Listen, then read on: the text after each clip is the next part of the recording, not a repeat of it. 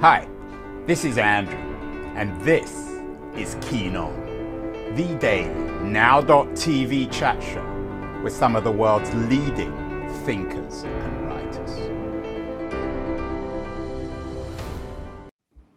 Hello, everybody. It is Monday, uh, December the 18th, 2023, although it's already the 19th in Singapore, where we are talking to our guest. Uh, yesterday, an interesting show with Mark Minevich, a, a US based technologist and investor on AI. He's bullish on AI as a new book out called Our Planet Powered by AI. But one of the things that I was, I have to admit, rather troubled by in our conversation was he suggested, well, it's all very well for progressive countries like the United States, the United Kingdom, and France and Germany to have AI, but he was much less uh, confident about the Chinese having AI and suggested that we in the West, I don't know what we really means, need to keep AI out of Chinese hands. I found that rather troubling, I have to admit. And of course, we've had over the years many critics of China on the show, uh, hard cold warriors like Isaac Stone Fish uh, others who have focused on the surveillance state, uh, the Wall Street Journal reporters Josh Chin and Liza Lin, even relative liberals like Orville Schell, um, who was on the show last year, uh, have become increasingly skeptical and critical of Xi Jinping. Um, but of course, there are other ways of thinking, not just about China, but particularly more broadly about Asia.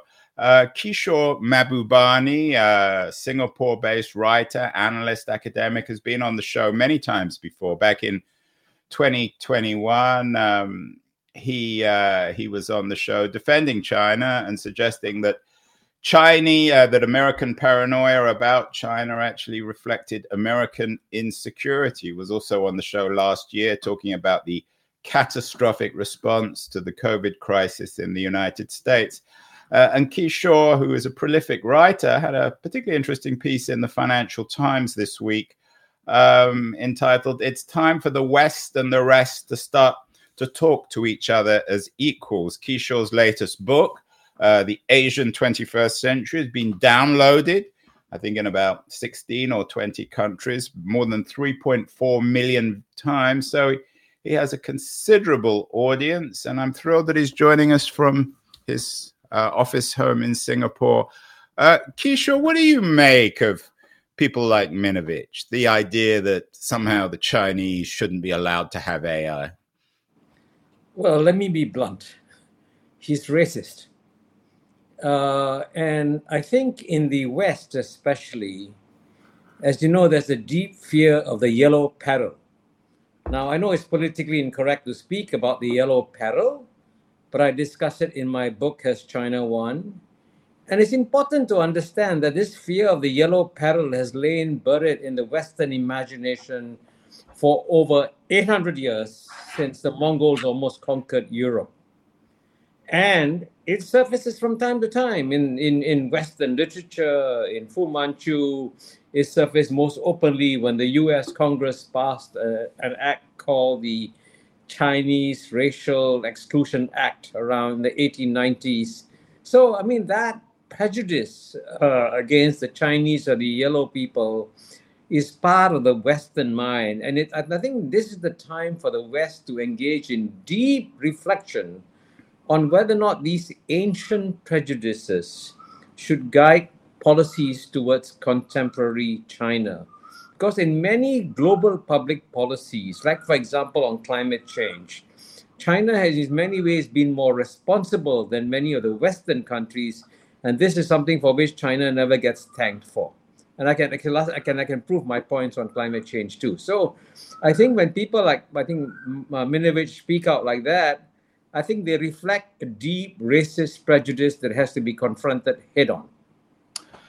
Uh, I want to talk about the liberal critique too, but before we get there, um, does China, Kishore, offer an alternative version to the democratic Western model? Some people see it as a, an enlightened despotism, a centralized authoritarianism, uh, which seems, at least around the world, to be in some ways more attractive than the chaotic and often corrupt versions of Western democracy.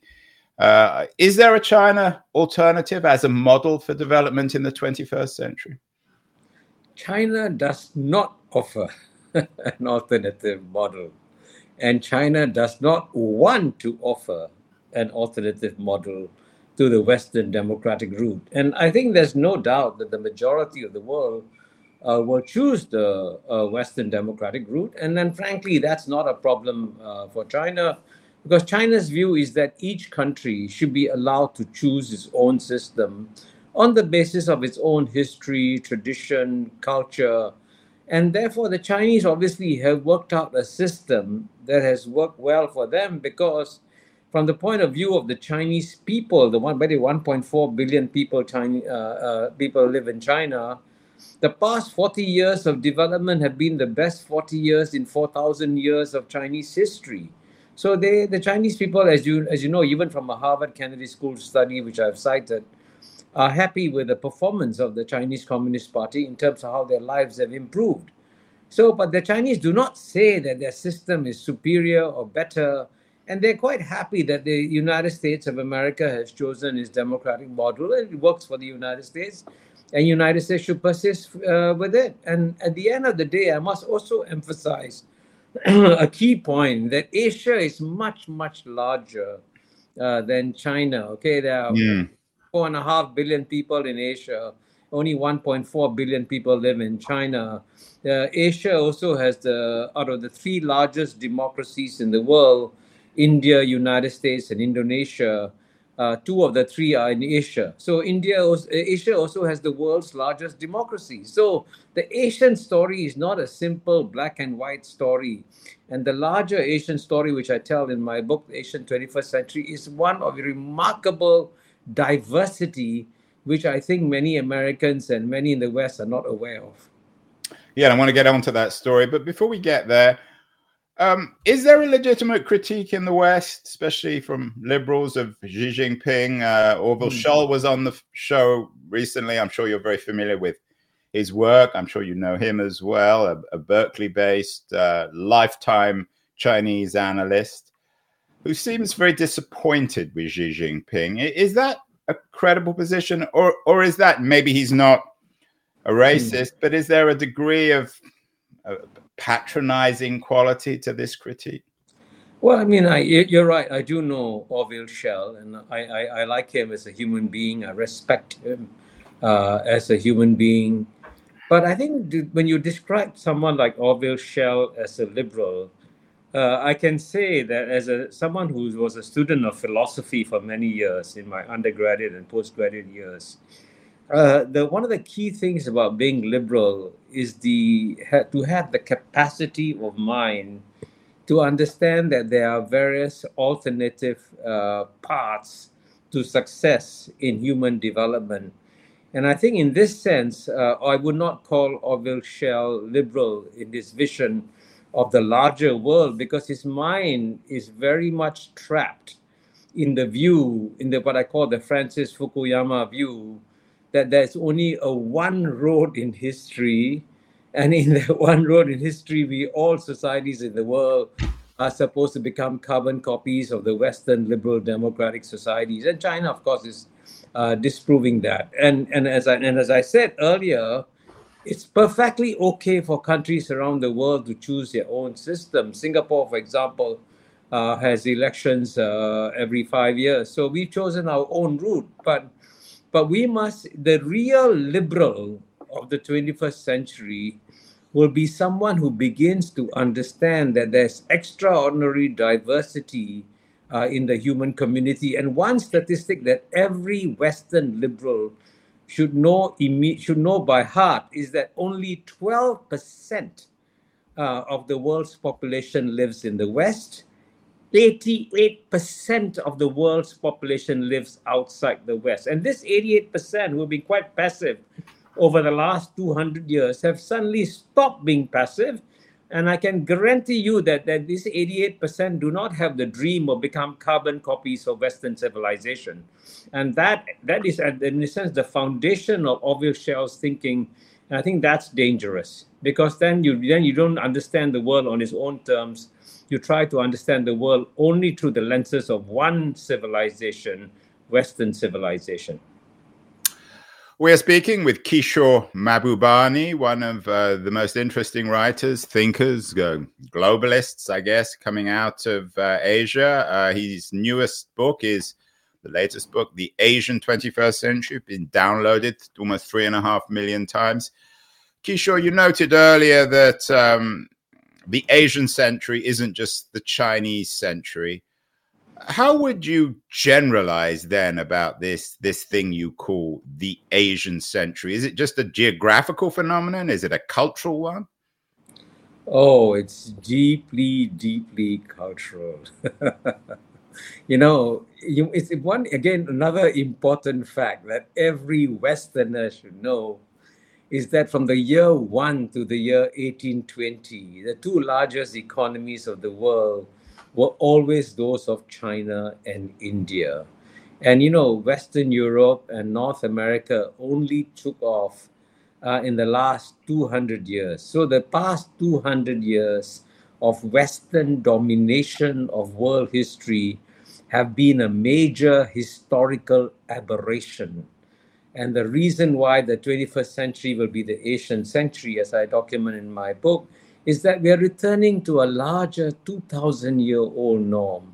And even this very basic idea that 200 years of Western domination of world history has been an aberration is something that no Western mind either accepts, uh, comprehends, or understands in any deep fashion. So, Asian societies have a very rich history. And what you're seeing is the natural bounce back of many Asian societies. And by the way, just two week two weeks ago, uh, I was in India, and if you want to go to the most optimistic place on planet Earth, don't go to Europe because everybody there is full of doom and gloom. And they say, don't even go to the United States because, I mean, if you have to worry about Trump coming back, you can't possibly be happy. and then, so therefore, the the the the, the one place the, the one place in the world that is the most optimistic today are many Asian societies. Go to India, go to Indonesia, and and if if, if people on this program want a shorthand way of remembering what the Asian story is about, uh, think of it uh, the, as the new CIA story. And CIA doesn't stand for Central Intelligence Agency. It stands for China India, and ASEAN. ASEAN are the 10 countries uh, of Southeast Asia. And uh, one statistic you should know uh, is that in the year 2000, among the uh, 3.5 billion people, uh, almost 40% of the world's population, who live in uh, China, India, and ASEAN, there were only 150 million people living in middle class populations in the year 2000. But by 2020, that number had exploded from 150 million to 1.5 billion people. And by 2030, it could be anywhere from 2.5 to 3 billion people. Now, that's the largest explosion of middle class populations ever seen in, in human history. And therefore, this explosion is not just taking place in China, it's taking place in China, in China, in India, and in the ASEAN countries, and in many other parts of Asia too. So clearly, the Asian story is the biggest story of the 21st century. But where does Asia begin and end? I mean, you haven't even mentioned Japan, um, Iran, uh, the Gulf. What, well, what ties, uh, and my question earlier was on ge- geography. What I mean, okay, well, these these economies or cultures are, are optimistic; they're all rising. But does anything else tie them together, unite them? Well, uh, you know, uh, I once said that maybe the easiest way to conceive of Asia is to think of it from Tehran to Tokyo. Uh, it's easy to remember. But let me let me let me tell you also, when you you know, most people think that uh, that Asians live in separate compartments, and uh, there's no such thing as any kind of uh, Asian identity. Let me tell you a simple personal story. Now, I, I was born as a Hindu Sindhi. Sindh, as you know, is now part of uh, Pakistan. and my family left Pakistan because there were Hindus in partition 1947, and so they came to uh, Singapore. So as a Hindu, I have, as you know, personal uh, connections with the over a billion Hindus in India. But at the same time, out of the 10 Southeast Asian countries where I am, nine of them have an Indic base. They all have studied the Mahabharata and Ramayana too. And if, if, if you that's that's good that's going east from India. But if you go west from India, from where my origins are, when I go to uh, Tehran or to the Arab world, they see my name and they recognize it because Mahbubani, my name, comes from an Arabic or a Persian word which is Mahbub, which means beloved, right? And the script that I used to write in uh, as a child for Sindhi is the Arabic script. So here am I, a Hindu Sindhi, with connections to the uh, Islamic world. And equally importantly, when I go to places as far away as Tokyo or South or Seoul or, or, or Beijing, what do I find? I find Buddhist temples everywhere. And when I was young as a Hindu, my mother would take me to pray in Buddhist temples because Buddhism also came from India. So, you know, you, you, you, there are connections within Asia that go back centuries that many in the West are unaware of, absolutely unaware of. And this is where every every every child living in the West should at least have a get a basic understanding of Asian history if they're going to prepare themselves for the Asian 21st century. Uh, Kishore, you're not the first or the last person to, to write about the Asian 21st century. Our mutual friend Parag Khanna, who's been on the show many times, he also wrote a book about it.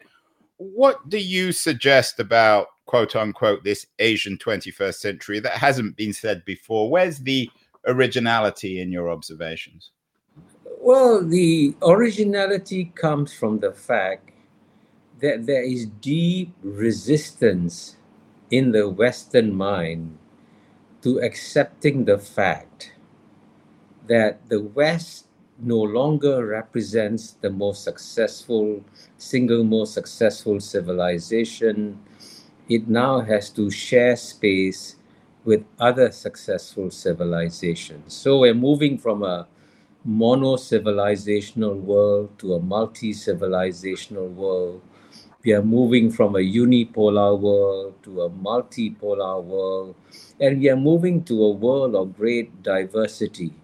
And, and it's a, such a tragedy that the Western mind, which, as we discussed in the case of Orville Schell, uh, which prides itself on being liberal, is actually not liberal in terms of trying to understand other societies and cultures and how they are trying uh, to develop.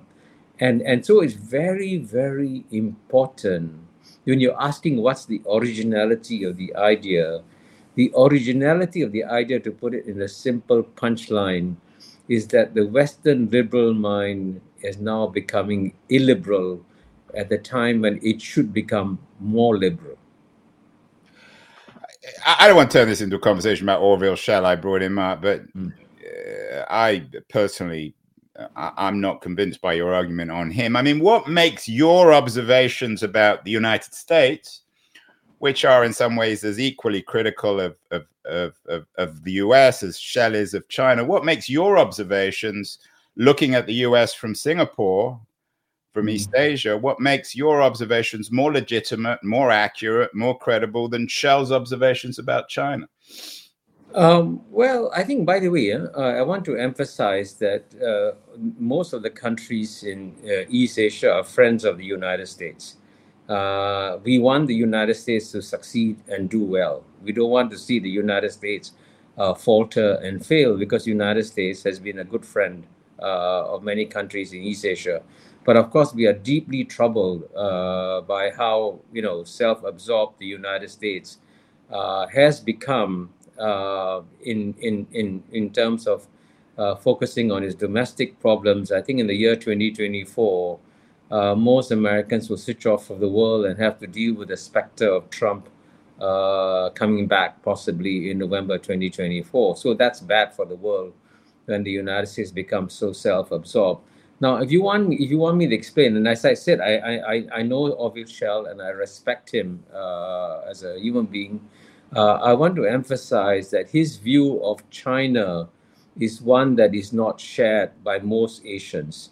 Most Asians believe that China will be China. And therefore, we will have to learn to live. We have to learn to live with the United States, which is a very successful society still in every sense of the term. And when, but we'll have to learn to live with America as America chooses to be what it wants to be. And we want to have to live with China as China chooses to be what it wants to be. And I think people like uh, Orville Schell, uh, um, I don't want to mention too often, but they, they believe that they can change and transform China and create a different China. And I think that's that will be a great delusion. Uh, at the end of the day, the Chinese people will decide where China is going, and we we have to accept what the Chinese people uh, decide. And you know that there, there were times in history when the West could go out and try and remake other societies. But as you can see, even in this century, you look at what the United States tried to do in terms of producing a democracy in Iraq, you got a disaster, right? And at the end of the day, the, the West has got to understand that all societies around the world will choose their own forms of government. And you know and, and and at the end of the day they have to live with the consequences uh, of the choices that they make. And and the main reason why i wrote uh, the article that i did in the financial times uh, about the west uh, and the rest is that the, the, the, the rest is beginning to get tired of western preaching uh, western condescension uh, western advice and they're saying please take care of your own house first. And after you've done that, let's have a conversation. Well, I hope that conversation is beginning now with Kishore Mahbubani, very controversial, articulate, and in some ways, I think, quite convincing uh, political analyst based in Singapore, the author of The Asian 21st Century and of a fascinating piece recently in the Financial Times. I want to thank Liberties, a quarterly journal of culture and politics, for bringing us this very high quality content and, and, and contributors to the Keen On show. We're going to run a, a short feature about Liberties, and then I want to come back with Kishore Mahbubani and talk about what the conversation he's arguing in favor of in the FT, what it needs to be made up of. So don't go away, anyone. The noise, there is nuance, insight Liberties is not just a journal of ideas, it's a meteor of intelligent substance. It's the place to be for engaged citizens. Politics, opinion, substance. Liberties is a triumph for freedom of thought, a quarterly of urgency, of cultural exploration, of intellectual delight, of immaculate prose. It's invaluable. Subscribe now or find Liberties at your favorite bookseller.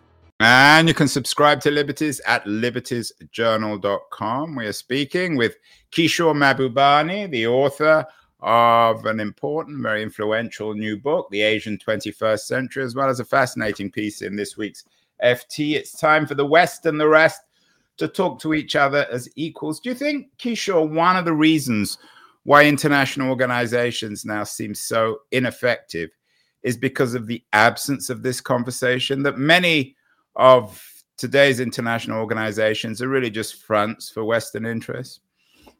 Well, I think uh, I'm glad you mentioned that because I did write another book called The Great Convergence on Global Governance. And it's all about why the United Nations and its family of institutions are weak rather than strong. And, and, and, and the evidence is very clear, uh, Andrew, that the uh, an organization like the United, uh, United Nations is weak uh, by design.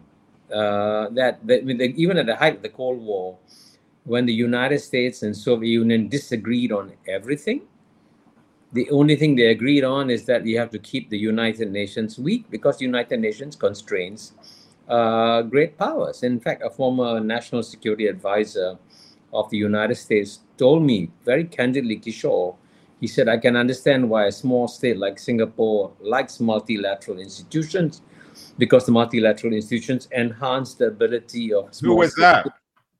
Um, he, I'm trying to remember his uh, uh, name, but he told me that confidentially.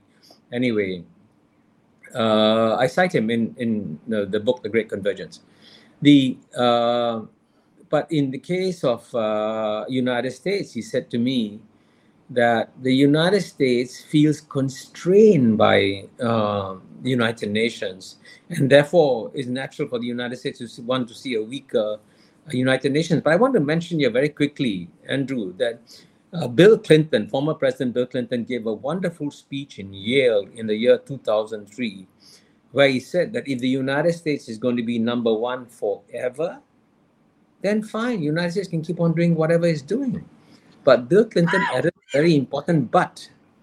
He said, but if you can conceive of a world where the United States is no longer the dominant political, military, economic superpower, then surely it is in United States national interest to strengthen multilateral institutions, processes, uh, norms. So clearly, it is now in the interest of the United States to switch from a policy of weakening multilateral institutions to a policy of strengthening multilateral institutions, which, by the way, in the long run, could then constrain the next number one, which will be China.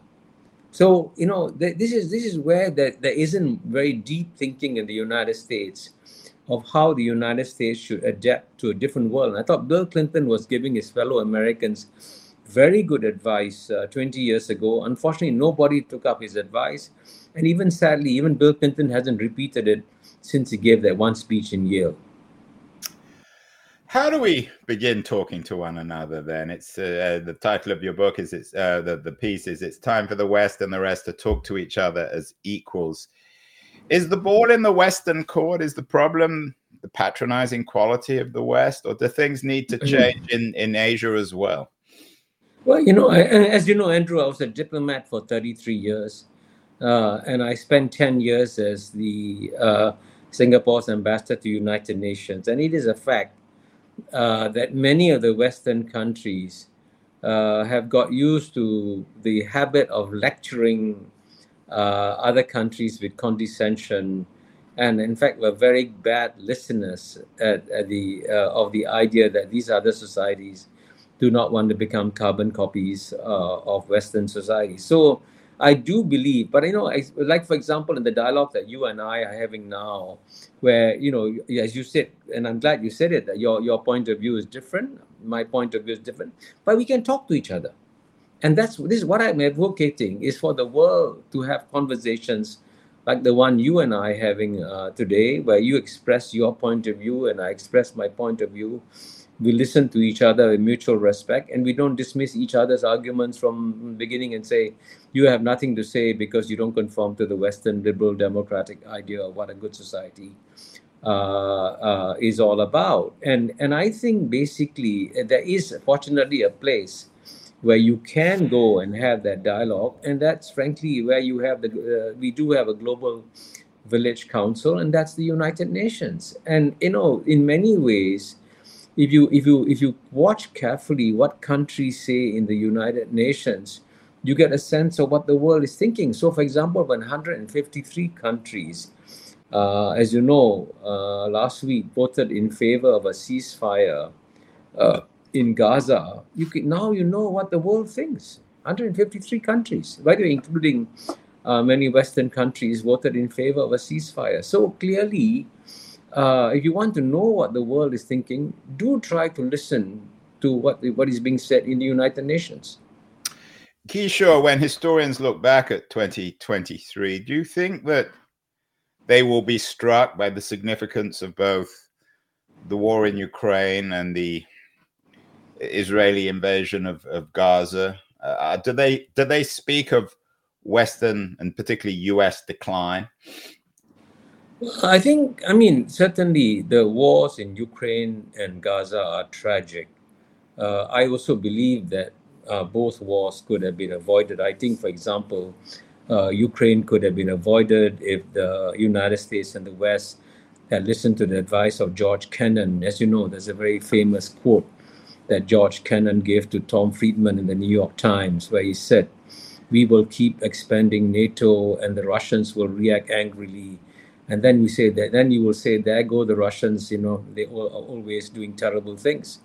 But as, as George Kennan said, you provoke the Russians. I mean, this I'm not me. That's not me saying it. That's George Kennan, and even Henry Kissinger in a 2014 article in the Washington Post proposed a compromise formula for Ukraine. Ukraine could be independent. Ukraine could join the European Union, but not join NATO. So there were various compromise formulas uh, that could have prevented the war in Ukraine, and similarly, I believe could also prevent could have prevented the war in Gaza. By the end of the day, to answer your bigger question, human world history in the 21st century will not be moved by what is happening in Ukraine. It will not be moved by what is happening in Gaza. It'll be it will be moved by what's happening in Asia because you know when when uh, almost half of humanity, actually more than half of humanity, suddenly wakes up and begins to perform uh, incredibly well, the weight of the center of gravity of the world's economy uh, is shifting uh, to Asia. Now, let me give you a simple point. In the year 1960, uh, if you look at the top five economies in the world, they were United States, Soviet Union, Germany, France, UK not a single Asian was in the list uh, in uh, in the year 1960. look at now. Now on the list of top five, three are Asian. So in the top five, you have United States, China, uh, Japan, uh, and I think Germany and India. So you know, three out of the top five are now Asian. Look at the big difference. 1960, not a single Asian country uh, had the, uh, in the top five economies, and today you have three out of the five in the top Asian in, in uh, three of the top five are Asian in the world. So that's and that these are the more fundamental, profound changes taking place in the human landscape that we should be paying attention to and not be distracted by all these uh, side conflicts uh, like Ukraine. And and, and and and and you know, in in my book, Has China Won? I, I, I begin the book by quoting what Henry Kissinger said to me in a one one-on-one conversation. He says the fundamental problem with the United States, this is Henry Kissinger saying this, that United States doesn't have a comprehensive long-term strategy for managing the return of China. And I see as a friend of the United States, and in my book has Your China return of Taiwan, you mean? Well, no, no, no, no, no, no. It's the return of China as a world power. You mean the return of China, uh, China as a world power, and and and and I believe there's a better way of managing the return of China, in a way, by the way, that leads to a win-win result for not just for China and the United States, but for our whole world. Remember, at the end of the day, one big subject that you and I haven't discussed, Andrew, is that we live in a small, imperiled planet and that's that's the fundamental human reality today. And if indeed the human beings represented the most intelligent species on planet earth all of us of humanity should come together and focus on saving planet earth rather than focusing on our various bilateral differences and divisions. And this is exactly the wrong time uh, for the united states and china to have a major geopolitical contest at a time when planet earth is burning so, you know, there are more intelligent ways of managing the big issues of our time than the ones that are being adopted in the West. And that's what I try to do in my writings. Yeah, we probably need to do a, another show on that. It's it's a very big and important subject, and we've covered it in lots of different ways. Um, if the 21st century, Kishore, is going to be, and probably, I, I think you you make a compelling argument, the Asian century, then certainly the 18th and 19th centuries were the European centuries. And of course, Europe destroyed itself through one kind of civil war or another. World War One and Two are both European civil wars. How fearful are you about the Asian 21st century being one where there may be a war between India and China or other regional wars? Um, it, it, are you concerned with leaving aside obviously the, the Taiwan issue and a, and, a, and a more globalized war in, in, Asia, are you concerned with warfare in Asia? Well, I'm very, very concerned. And uh, that's why, by the way, one of the things I have done uh, since I retired from full time employment is to launch something called the Asian Peace Program. And the name says it all. Uh, there are many fault lines in Asia. You mentioned the one within China and India. I worry about that.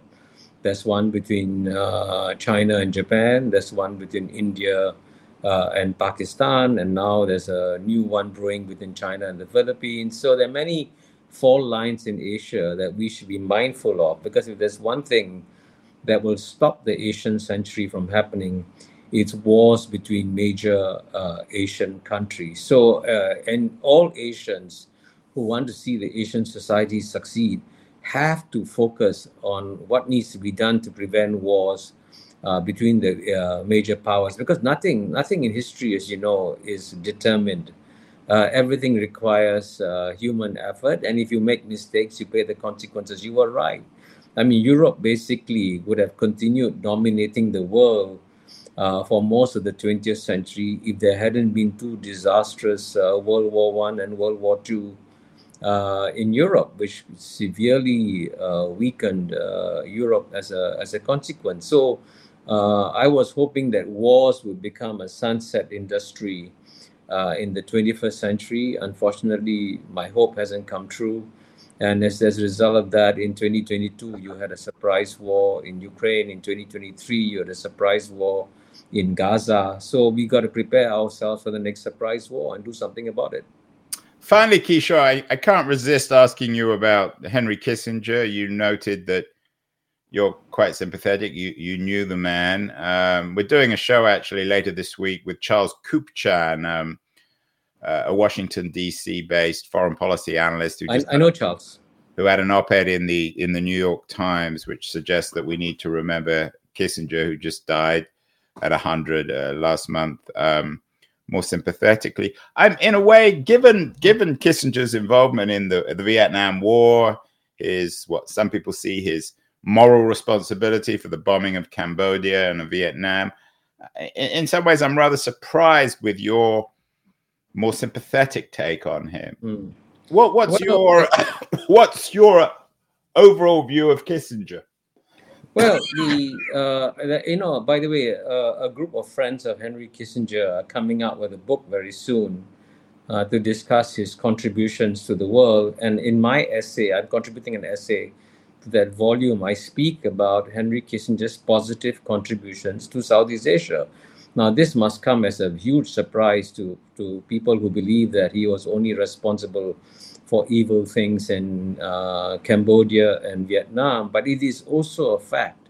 You know, now that time, now that time has passed, uh, it's clear that in many ways, uh, by by the United States, by taking a stand in Southeast Asia, did give time for the non-communist countries in Southeast Asia to succeed uh, and to develop, and that's how ASEAN uh, has succeeded and become the second most successful regional organization in the world. And and and the most important thing you should need to know when you keep talking about Vietnam, you know when the when the Viet, when uh, South Vietnam collapsed, the non non-communist countries were supposed to become dominoes, and Vietnam was supposed to dominate Southeast Asia.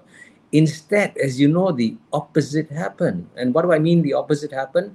Vietnam, communist Vietnam, decided to join uh, the ASEAN countries that had been formed by the non communist countries of Southeast Asia.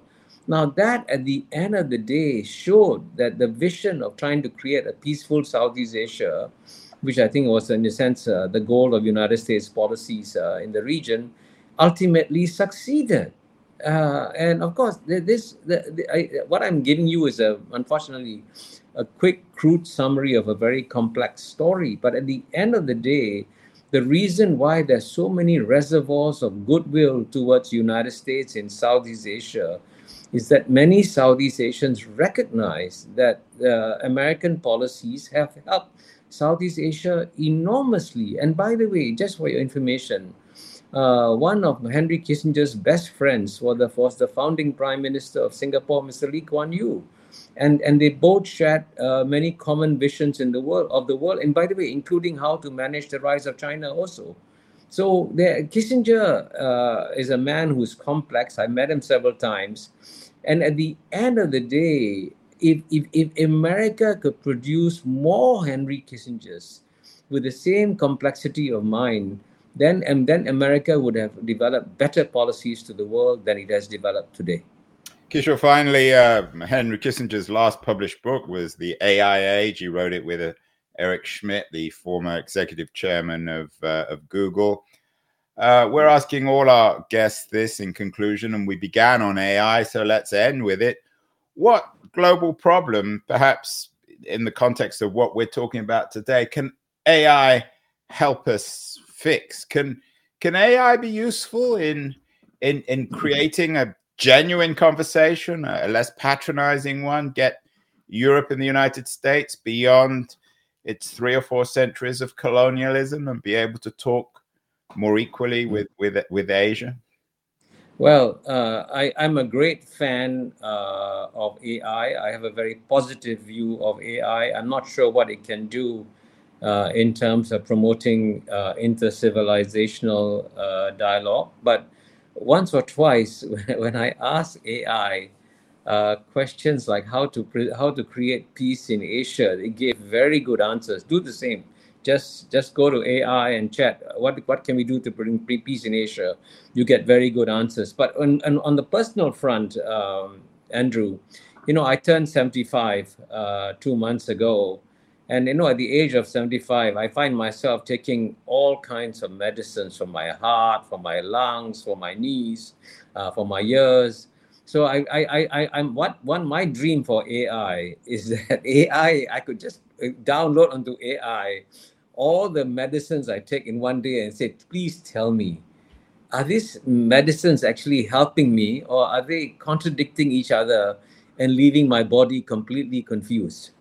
And I also hope that AI can also tell me which Chinese medicines, which Indian medicines, which still have not been used in the West, can now be integrated with Western medicines to create a better life for all of us. So I see great hope for AI, and I'm not an enemy or someone who's fearful of AI in this world.